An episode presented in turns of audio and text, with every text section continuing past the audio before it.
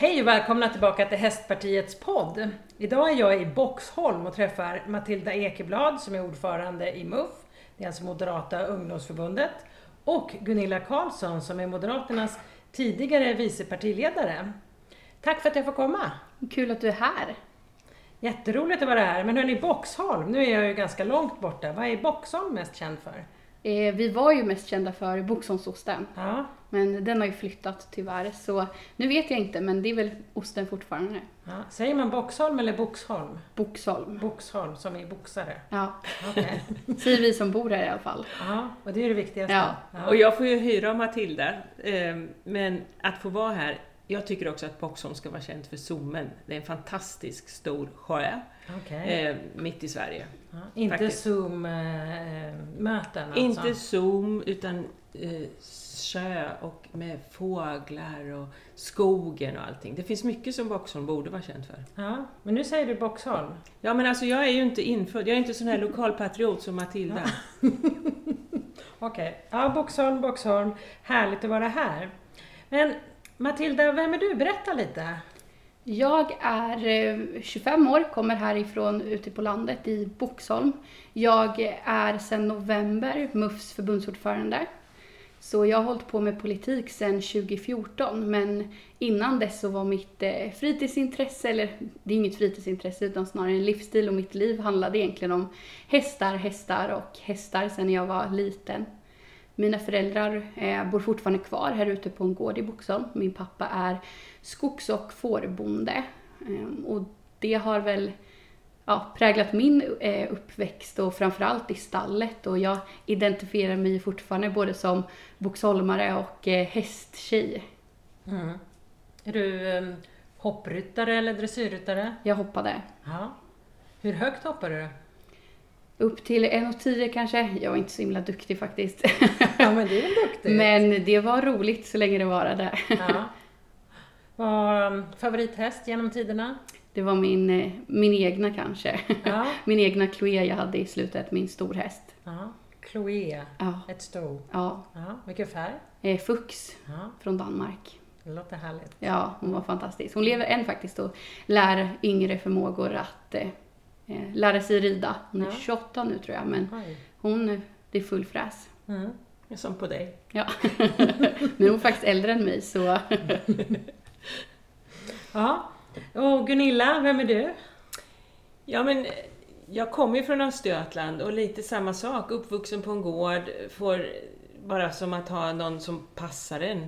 Ett litet ilsket gotlandsruss som jag och min syster liksom växer upp med.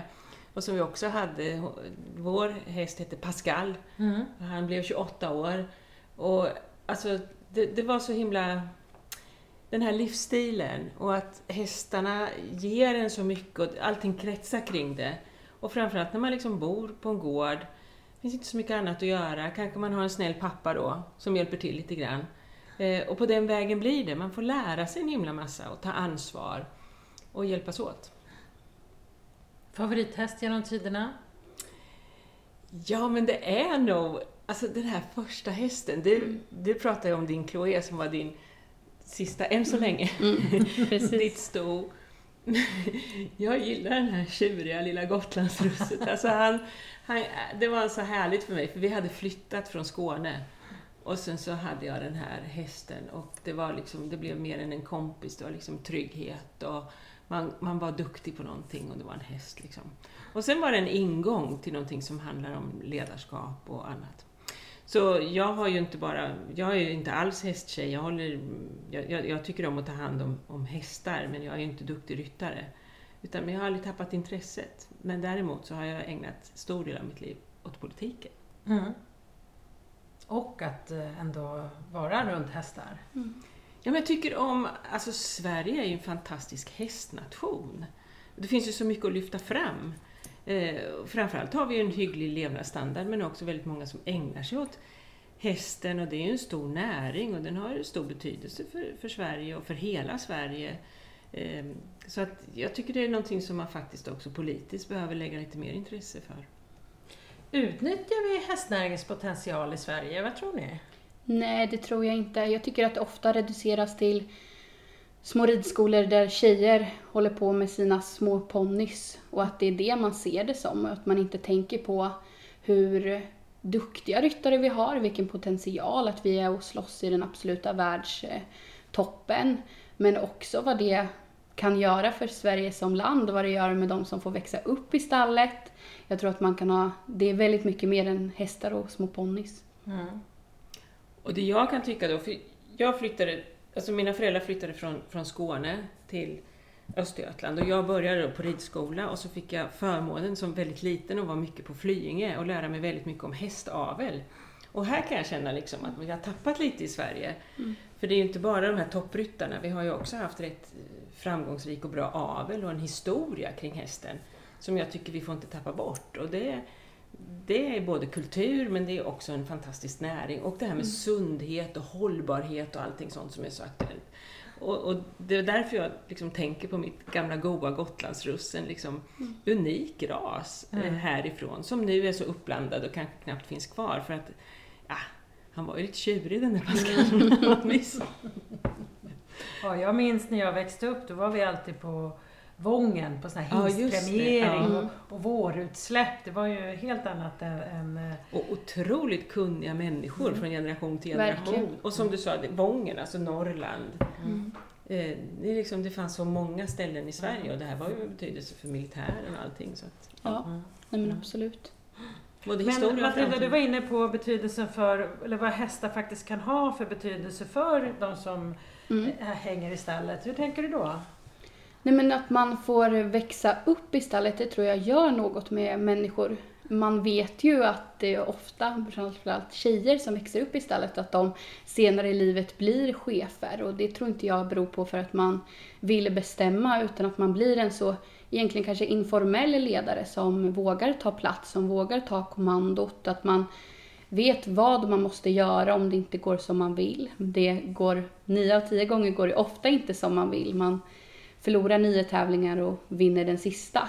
Så är det ofta, men ändå så står man där klockan 04 på morgonen och fortfarande klappar hästen om man har, det har skitit sig. De ryttare skyller ju, det är alltid ens egens fel, det är ju aldrig hästen och det tror jag att många fler måste ta med sig rent generellt bara i samhället. Att eh, jag vet ju ofta vad jag ska göra i pressade situationer för det finns få saker som kan bli så pressat när man har en distans på fem galoppsprång och man hinner klämma in fyra och en halv. Då sitter man i skiten. Det är inte ofta man kan eh, göra det annars men man har lärt sig att sitt tillbaka och håll i dig Mm. så löser det sig oftast. Och det tror jag att fler måste ta med sig men också att man blir väldigt ödmjuk. Man kan ju aldrig sätta sig själv främst och det kan väl jag känna framförallt i min generation. Det handlar ju väldigt mycket om mig, mig, mig. Ja. Och att man, det går inte om man har en häst som måste ha mat 07.00 varje morgon och oavsett om det regnar, snöar eller är 30 plus så måste du vara där. Om det är julafton eller din födelsedag, Mm. spelar ingen roll. Du är ju ehm, då eh, ledare för eh, Sveriges största ungdomsförbund inom Mm. politiken och är 25 år gammal bara. Du var alltså 24 då när du blev det. Mm. Ja. Tror du att eh, ditt, din tid i stallet har präglat dig som ledare? Absolut, det är den allra största faktorn skulle jag säga till varför man inte vill, jag tänker ju inte varje dag att jag vill, eller att jag vaknar upp en dag och tänkte att jag vill leda människor. Men det blir ju så att när jag slutade med hästar eh, som heltidssyssla egentligen kan man väl säga, så ville man ju göra något nytt och då blev det hästarna, eh, som, eller politiken efter hästarna för att man var van vid att leva ett liv som eh, allt handlade om hästarna och nu har jag egentligen bytt ut det mot politiken. Och att jag ser likheter hela tiden att, eh, i att leda människor, i att vara ödmjuk inför att, eh, hur man ska få människor att vilja följa ens väg. Och jag tror att man skulle må bra av att ta mer, ännu mer in av ledarskapet man får i stallet i politiken. Att eh, man ska se på, men jag får frågan, det var vanligaste frågan när jag blev vald, vem min politiska förebild var.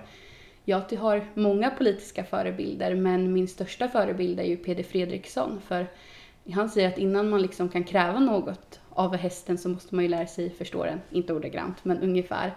och det tror jag att stämmer in på organisationer, politiska partier, politik rent allmänt. Att du måste förstå samhällsproblemen för att kunna göra något åt det. Och det tycker jag att man kan dra kopplingar mellan hästar, kanske inte bara ridsporten utan bara hästar som djur och Mm. eh, politi, politiskt ledarskap. Mm. Det är ju ändå ganska många eh, hundratals kilo som man förflyttar som människa. Från att man är väldigt liten, Ja. eh, ofta.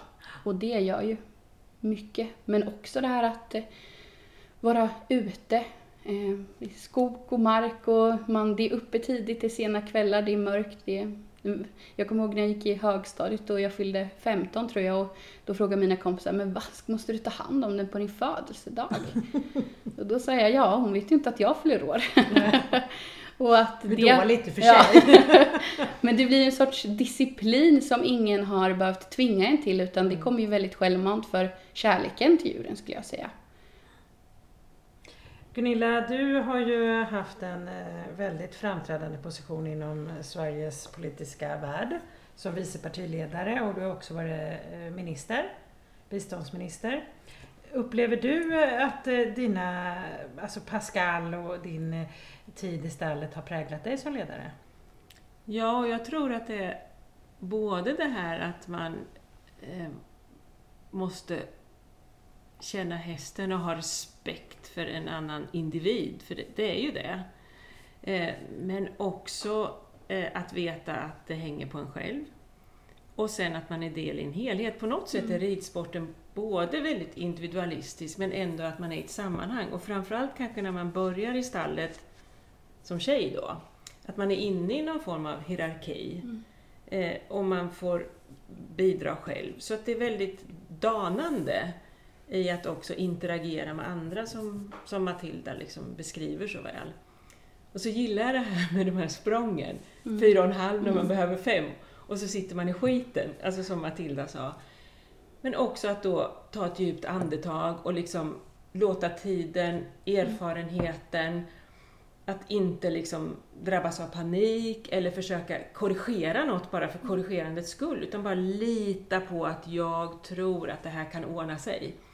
Och att vi är tillsammans. Alltså det är också en gruppdynamik som, som är kanske underskattad i det politiska ledarskapet. Och att vi är så beroende av varandra, men man kan inte heller då liksom bara tro att man kan lyckas genom att använda andra eller skylla på andra, utan man har ett väldigt stort eget ansvar. Och det tycker jag passar oss moderater väldigt väl.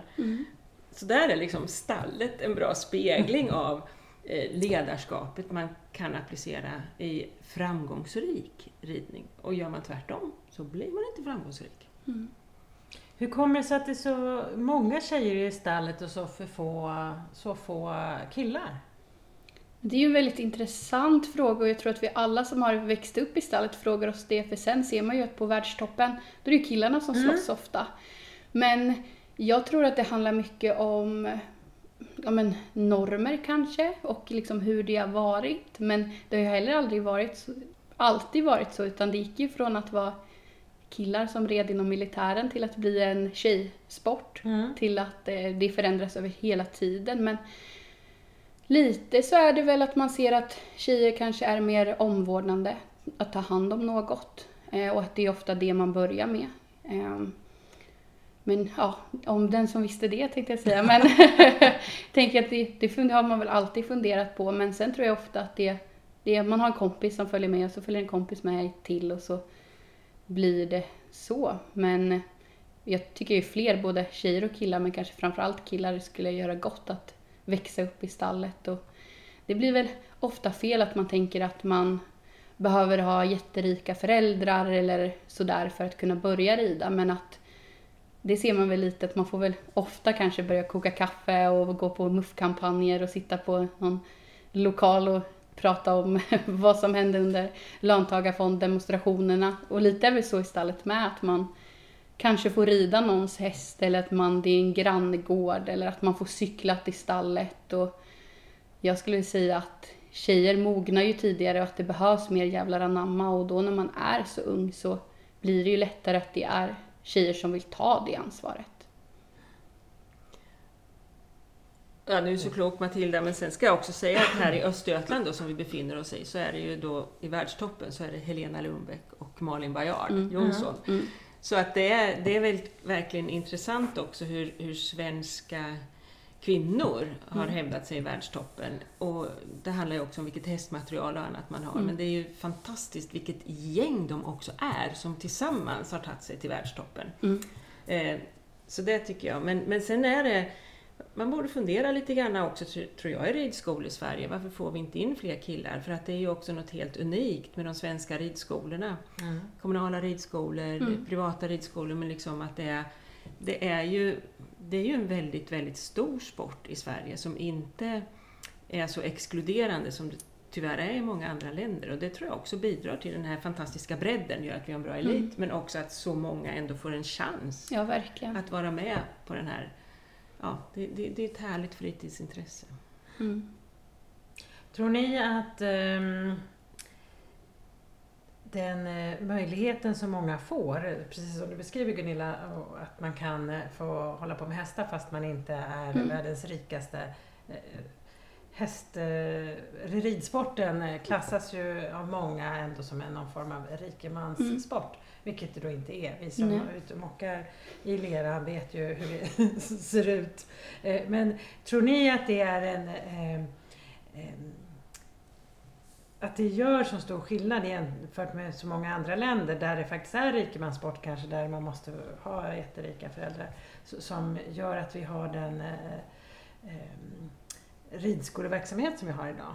Ja, Men det tror jag absolut för att det är klart att det kostar pengar, att hästen behöver ha skor och det är mat och du kanske vill träna och det är dyr utrustning om du ska vara eh, säker. Men vi har ju en väldigt bredd på eh, ja, men som med ridskoleverksamhet, kommunal ridskoleverksamhet. Det är klart att det kostar pengar men den är ju mycket mer tillgänglig idag och jag skulle säga att majoriteten av alla som äger hästar har ju väldigt öppet sinne också. Man vill ju ha hjälp. Det är ju ett hårt arbete och majoriteten tar ju tacksamt emot hjälp av andra som kanske inte vill äga en häst, har inte råd att äga en häst. Man har ju väldigt olika förutsättningar, bara det om man bor på en gård. Jag, mina hästar bodde ju granne med fåren. Så det var ju tur för mig. Eh, men jag tror absolut att det är attityden som gör det, men också att det blir mer lätt lättillgängligt när man har det i mindre orter kanske. Jag tänker vi har ju en superbra ridskola här i Boxholm där jag var med och lärde mig rida från början. Och det tror jag gör väldigt mycket. Men Gunilla, du har ju en hel del internationell erfarenhet och, och där det inte ser ut på samma sätt så, som i, Sverige med de här ridskolorna där det faktiskt, ja det är klart att det kostar att vara med men det är ju ändå så att ridskolorna får ju Sverige eh, sådana här lokbidrag och liknande. Eh, hur kommer det sig att det är så många länder där det inte, eller kan inte du svara på, men vad tror du? Nej, men jag, jag tror lite det här att det är olika traditioner. Det hänger Mm. ihop med att Sverige ändå har haft en rätt så, har haft säga, livskraftig landsbygd. Alltså det här är en, hur, hur stad och landsbygd samverkar och hur, hur det här är också ett uttryck för att vi, vi klarar oss inte den ena eller andra. Eh, så att därför har ju kanske ridningen i Sverige då kunnat vara mer lättillgänglig jämfört med många andra länder och sen också eh, hur vi kanske också tidigt hade det här möjligheten. Jag, jag, jag tror det är så många samverkande faktorer.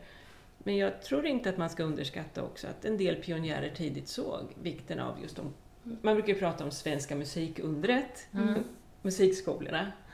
Och jag tror också att de här kommunala ridskolorna är väldigt viktiga och att de behöver ha utrymme, och inte minst i storstadsregioner, att det finns plats för dem eh, för att just också se sambandet mellan stad och land. Eh, Och det tror jag inte att den progressiviteten kan inte jag se i många andra länder, utan där är det bara eh, för de som har råd och bara elit. Liksom. Mm. Och, det, det här tycker jag vi ska slå vakt om i Sverige. Det vore jättesynd om vi tappade det. I, på ridskolor och, och inom hästnäringen generellt så är det ju väldigt vanligt då med mycket tjejer i Sverige. Ehm, och det är lätt att ta sig fram, eller det är inte lätt att ta alltså, inom situationstecken, men man Mm. eh, är liksom accepterad eh, och, och man får vara med och så Mm. vidare. Eh, Upplever ni att eh, ni har eh, haft fördel av det inom politiken? Eller det finns ju ibland hierarkier som du var inne på Gunilla, på, olika sätt. Har ni mötts av de här olika hierarkier och har ni känt att ni har varit stärkt av hästen eller har ni inte märkt av det? Hur, hur har det funkat? Men Jag har aldrig varit rädd för att någon ska tycka och tänka saker om mig eller sådär. Utan jag har valt att, precis som man fick gå sin egen väg i stallet och jag var ganska ensam här ute i skogarna med mina hästar. Det var ju väldigt mycket enmansarbete även om jag i ja, delar hade sällskap eh, av andra med sina hästar och mina föräldrar hjälpte mig och systrar och sådär. Men jag tror att styrkan i det och det man har tagit med sig det är att man inte är rädd för att andra ska, men vad tycker de om mig? Men också att man har gått in med en inställning att eh, så här, ja, det är en kul grej. Alltså går det så går det. Jag tycker det här är kul här och nu. Man kan sluta med politiken väldigt mycket enklare än vad man kan sluta med eh, hästar. Eh, och den ödmjukheten tror jag man har fått med in samtidigt som man har fått pannbenet med sig. Att eh, jag vet att om man vill någonstans så är politiken, det är hårt slit. Det är väldigt få som inte behöver slita för att komma någonstans. Och att det kan man väl se är ja, likheterna mellan politik och hästar och vad jag har tagit med mig så. Mm. Det är mycket slit. Vad tycker du? Ja men nu sa Matilda precis vad jag tänkte säga. Det här att arbeta, arbeta, arbeta och se till att vara förberedd och kunna din sak. Mm. Och jag tycker det är en så rolig liknelse när du pratar om man bodde här ensam i Boxholmsskogarna och det är lite halvöde. Eh, Men det man kan säga också, det är att den här bygden är väldigt mycket präglad av bruksorten. Mm. Av starka socialdemokrater som ibland också såg ner på de som ville någonting annat med politiken. Mm. Så det här pannbenet, inte minst för Matilda, det vet vi ju här, har ju också handlat om att ta makt som ung tjej i politiken Mm. och inte vara rädd för gamla, ursäkta mig, sossegubbar som har bara velat vara oförskämda för att någon tyckte annorlunda. Och det har ju verkligen varit att gå emot ett grupptryck. Mm. Dels att vara tjej och borgerlig här nere. Ja, verkligen. Eh, Så där har ju pannbenet verkligen hjälpt dig. Mm. Eh, och också då att, ha, eh, att, att inte vara rädd. Mm. Och det hänger väl ihop med att man också då i grund och botten är trygg. Mm. Kan man flytta 700 kilo häst så kan man flytta... En sossegubbe. Ja, ja men verkligen. Och att man har lärt sig att det inte är farligt att vara rädd. Jag har varit rädd många gånger om man tycker att oxen är för bred eller det är för högt eller sådär. Men att man har fått lära sig att lita på sig själv. Men också så har man fått lära sig att eh, kunna backa kanske också. Att så här, det är okej att du hoppar en lägre klass nästa helg om du känner att det gick inget bra den här veckan. Och att vara ödmjuk inför det. Eh, för även om Hästsverige är ett väldigt bra gäng. Att man är väldigt, det är därför jag fortfarande identifierar mig för att jag är stolt över att, få, att tillhöra det gänget. Så är det klart att det är ofta hårda nyper och hård konkurrens. Och att eh, då måste man ha pannben, inte bry sig. För att det är klart att kom, ju högre upp man kommer så blir det också en materialsport skulle jag säga. Och att då att kunna stänga Även av. inom politiken? Ja, till viss del. Men då är det ofta om vilka uppdrag man har istället. så det, det beror på hur man ser det. Nej, så det tror jag är ja, det man får ta med sig. Det är pannbenet och inte bry sig om vad andra tycker om småsaker. Det är väl klart att man, man tränar men också det att jag har ju lärt mig ta kritik i hela mitt liv. För att jag betalar ju för att få kritik. Jag betalar ju inte för att Ja. min tränare ska stå och säga oj vad duktig du är Matilda. Utan då vet man ju att den ljuger. För att typ, man blir aldrig bäst. Det är aldrig felfritt egentligen, även om man vinner. Det finns alltid något man skulle kunna göra bättre och det har väl jag... Folk kan tycka lite konstigt att varje gång man går ner från en debatt eller tv-framträdande och jag frågar ja men det gick inte så bra och det här ska jag göra bättre nästa gång. Är du aldrig nöjd? Säg jo alltså det var väl helt okej men nästa gång ska jag göra så här. För att man har betalat för att få kritik. Mm. Och det borde fler lära sig i politiken tror jag. Jätteintressant att du säger det för att eh, många tycker ju ändå att man ska vara nöjd med det man har Mm. åstadkommit och det är klart att man är nöjd men man kanske inte är... Var ju inte perfekt. Nej. Så säger ja, det var ett ok. Liksom tv-framträdande men det var en svag inledning, tog ifatt i slutet. Så det är ofta på hästhoppningsbanor också. Men då vet man ju att då får jag ju hem och träna att hoppa liksom sneda linjer. För det gick jättebra med trippelbarren i slutet. Mm. Då behöver jag inte träna på det lika mycket. Och då får jag kanske träna inledning och tänka ut vad jag ska tänka, säga innan om jag får ordet först. Eh, och kanske inte slutklämmen för jag vet vad SSUs förbundsordförande kommer säga om jag säger det här. Mm. Har du någon tränare nu då inom politiken? Ja, det är flera. Gunilla har ju min... du får, får ja, vara lite terapi och push ibland. Jag Mm. har många. Nej men det är många. Jag har Gunilla, det är Anna Kinberg Batra, en väldigt bra mentor till mig. Men överlag, jag tror jag är väldigt bra. Det kanske också hästsporten har lärt mig att våga fråga. Att be om hjälp. Att Jag kan ringa Gunilla och säga att nej, nu, nu går det inte bra eller jag sitter fast eller så. Jag är inte rädd att ta hjälp. Det kan jag tycka är framförallt när människor får nya tunga positioner kanske oavsett om det är föreningsordförande i en skolförening eller om det är förbundsordförande för Sveriges största politiska ungdomsförbund. Att jag ber ju inte alltid om hjälp för att jag inte vet vad jag ska göra utan jag ber om hjälp för att jag vill ha fler infallsvinklar. Och det är inget svaghetstecken att be om hjälp. Utan jag skulle säga att det är en styrka att våga be om hjälp. Och det har väl ridtränare verkligen eh, hjälpt en med att inse. Mm. Känner du Gunilla att det är enkelt då att ge Matilda den här träningen? Ja, men jag, Feedbacken? ja, men mer när det är någon som vill lyssna och lägga sitt eget pussel. Mm. För det är ju en så stark och trygg, skicklig egen ledare som liksom en annan ingångsvinkel, vad kan vi göra? Mm. Och, och framförallt att man också har det jag tycker då som förenar oss också, det är att man ska ju ha roligt. Vi har pratat mycket om arbete, plikt, samarbete, men också att vi har ju roligt. Mm. Vi, vi tar det ju snarare från den utgångspunkten.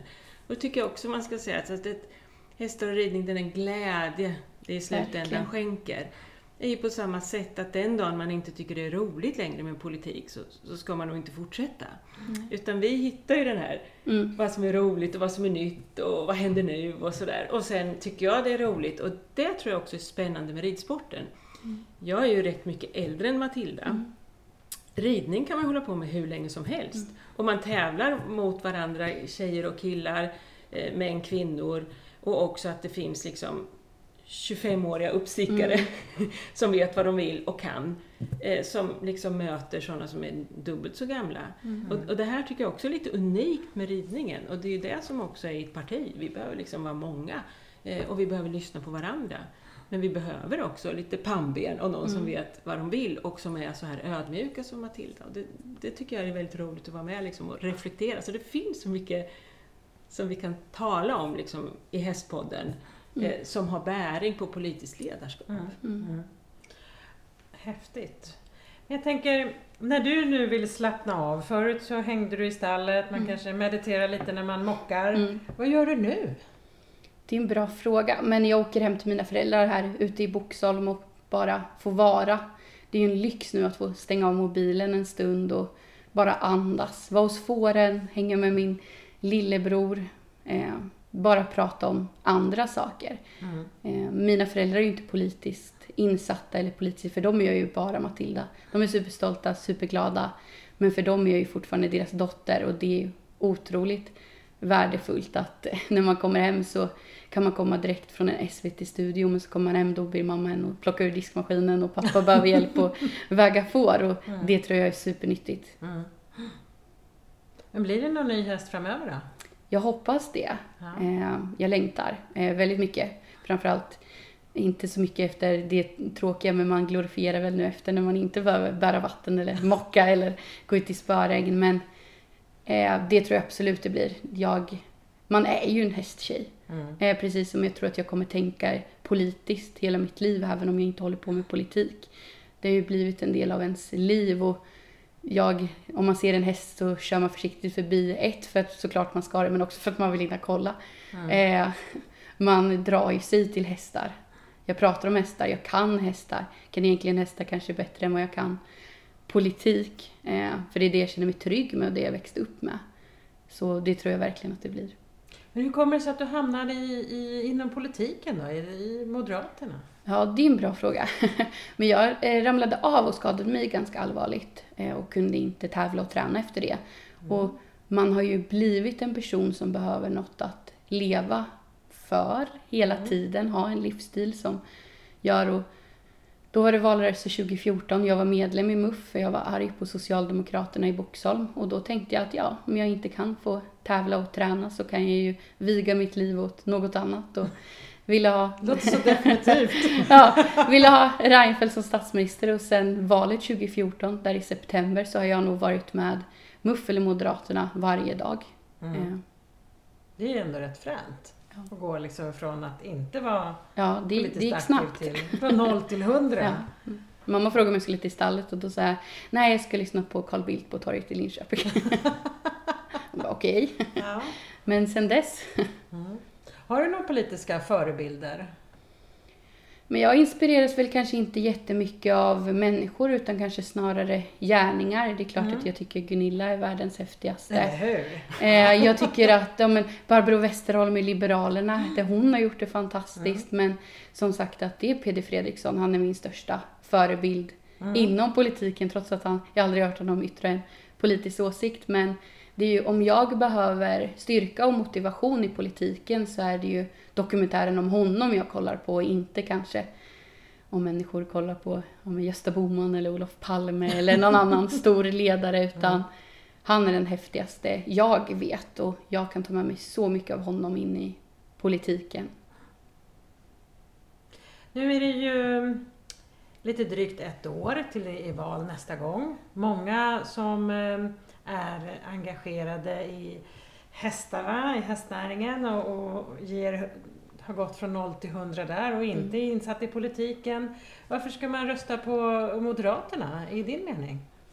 Nej men överlag så, vi står på deras sida. Jag tänker bara den här utredningen som var uppe ett tag i mitten är väl ute fortfarande. Där man vill försvåra för att Miljöpartiet har för mycket makt och då ger man sig på man inte får ha hästar så si och så länge i hagar och så i så nära vattnet. Ja men precis. Ja. Bara en sån sak. Jag tycker att det handlar väldigt mycket om äganderätt och om man är hästföretagare så är det ju företagarfrågor. Jag tänker att eh, vi är det bästa partiet för jämställdhet och jag skulle säga att mycket handlar ju också om jämställdhet, att man inte Eh, man kan bygga stora ishallar och simhallar men om man är väldigt snabba på att stänga igen ridvägar eller ge exakt noll kronor när ridhuset förfaller. Mm. Så det, jag skulle säga att det är många aspekter som varför man ska rösta på.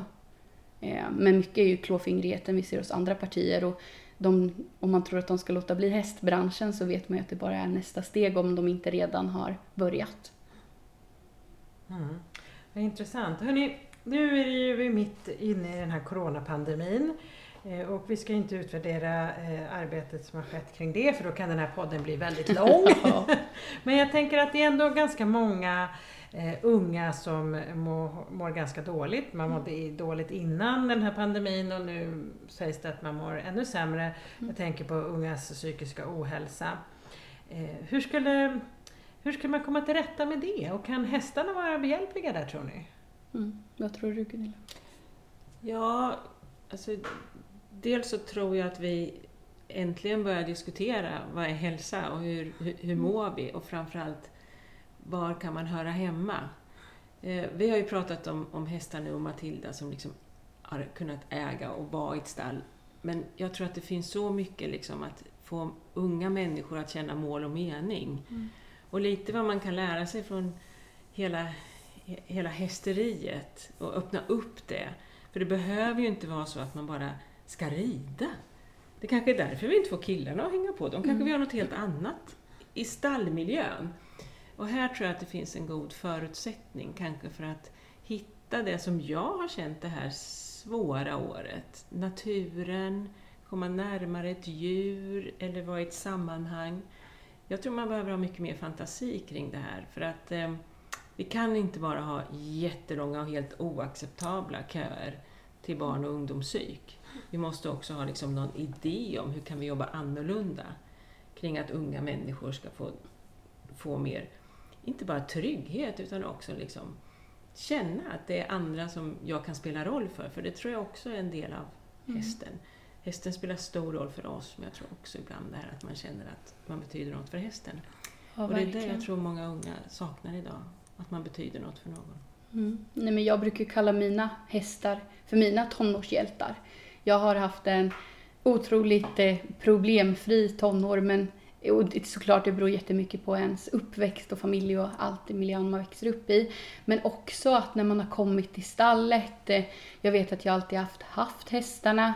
Det finns någon sån här bild på Facebook när det kommer in en tjej med så här orosmoln över huvudet och så nästa bild så är det hästen som blåser bort den. Och så är det ju verkligen att få komma in där och höra dem gnägga och det, är, det kan jag tänka på fortfarande när jag behöver ja, men, må lite bättre. Att det, det är inte när jag, om man vann en tävling man tänker tillbaka mest på utan det är ju när man öppnade dörren och de gnäggade god morgon.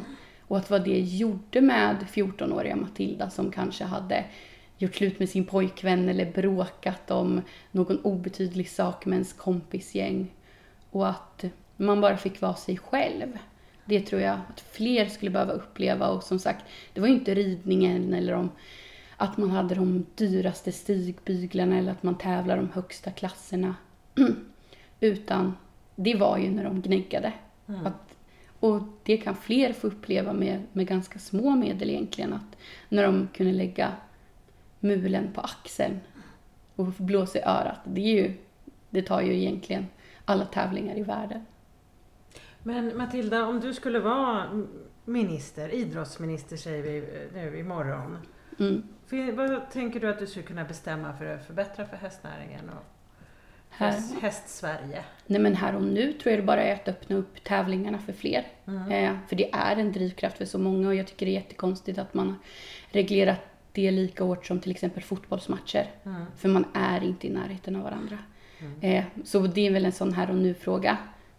Men överlag så skulle väl jag på, som då minister vilja påverka kommunerna mer för man vet ju hur viktigt det är och att det är där det stora arbetet sker för barn och unga att få ta del av Häst-Sverige. Så att man ser till att prioritera det. Att det inte bara är de flashiga arenorna Mm. utan stäng inte ridvägar för att eh, bygga något annat. Eh, det behövs. Så sådana små saker som jag tror är jätte, jätteviktiga. Mm. Det låter ju fantastiskt. Gunilla, när du var mm, aktiv i riksdagen och även som minister så drev ju ni en kampanj som kallades för Utan hästen stannar Sverige. Då var ni runt en hel del och fick en hel del inputs. Vad var det mest lärorika där? Vad kom ni fram till? Ja, just också, Matilda nämnde kommunerna här, alltså hur olika det är i olika kommuner. Alltså där hästen får ta plats så, så handlar det nästan om en, att, att hela näringen lever upp eh, kring då ridvägar, ridskolan men också att, alltså jag, jag, jag kommer ihåg, vi var på västkusten och en kommun, jag ska inte nämna vilken det var, men det var liksom det var ett helhetstänk och även de här gamla hästgubbarna som födde upp de svenska varmbloden var också med och var stolta. Alltså det var en kedja av, av värdeskapande eh, som hade betydelse och som också tror jag ökade attraktionskraften och störde faktiskt ingen annan. Eh, så att det kommunala, hur olika det ser ut i olika delar av Sverige och också alla dessa kämpande hjältar. Mm. Sen det vi gjorde också mycket då, det var framförallt också att se eh, hur hästen kan ge röst, eh, trygghet och ben och rörelse till människor som har olika funktionsnedsättningar. Alltså just hästen som handikappidrott. Det tyckte jag också var liksom så väldigt mycket goda exempel på det. Mm. Eh, Så det var väldigt lärorikt och jag är jätteglad Alexandra att du liksom har tagit tag i det här nu för det finns så mycket att berätta om också för det handlar om en Mm. berättelse om Sverige. Eh, om företagande, om ansvarstagande och också om en rätt så spännande möjligheter i framtiden som rätt så lätt kan raderas ut med fel politik. Mm. Verkligen. Ja, hästar handlar ju väldigt mycket om ledarskap. Om ni skulle ge varsitt tips på de, till de som lyssnar på hur man eh, ska komma vidare i livet, hur man ska uppnå ett mål. Eh, du Matilda är ju väldigt ung och har eh, i ganska ung ålder nu uppnått att, det kanske inte ens var ditt mål, jag vet Mm. inte, men, men det är ju i alla fall en fantastisk sak att, att vara ordförande för eh, Sveriges största ungdomsförbund. Mm. Eh, något tips till de som lyssnar och Gunilla, har du också något tips eh, hur man når ett, eh, ett önskat läge? Det kan ju vara allt från inom sin ridning eller inom Mm. sitt eh, privatliv eller arbetsliv. Jag skulle säga att det viktigaste är att eh, våga ta hjälp. Och vad, du får aldrig vara rädd för att slita. Det är väl två råd, men man måste slita oavsett om det är hästsporten eller politiken. Det är ideellt engagemang ger otroligt mycket. Och att eh, man då måste också våga ta hjälp. Att som sagt, det är ingen svaghet att be om hjälp utan det är en styrka. Gunilla? Ja, att inte låtsas. Mm. Alltså att vara dig själv och lita på dig själv. Mm. Eh, och och eh, inget hittepå utan var trygg i vad du själv kan. Eh, den dagen det inte är roligt, gör något annat. Ja. Men också försök inte låtsas att du kan ta Mm. den där trippelbären om du Mm. inte kan, utan liksom se till att du är väl förberedd. Och det tror jag väldigt mycket bottnar i, att vara trygg i sig själv och inte gå på vad alla andra tycker och tänker och säger. Mm. Fantastiskt! Ja hörni, nu har vi ju verkligen, eh, vi vet vad en framtida idrottsminister kommer bestämma för hästnäringen och vi har fått goda råd om hur vi kan komma vidare. Oavsett om det är politik eller inom ridsporten. Mm. Då får jag tacka så hemskt mycket för att jag fick komma hit. En helt fantastisk eh, träff att få träffa er. Och eh, har ni något sista som ni skulle vilja skicka med till de som lyssnar? Nej, men att bara aldrig ge upp, att oavsett om det är ridning eller politik, men också att hur mycket det förenar, eh, skulle väl jag vilja säga. Ja, var snälla mot Mm. varandra och också ta hand om hästen. Verkligen. För det är precis som Matilda sa, det där snuset och det där goset Mm. och också klappen. Mm. Vårda våra hästar. Vad bra, tack för att jag fick komma. Det är vi som ska tacka.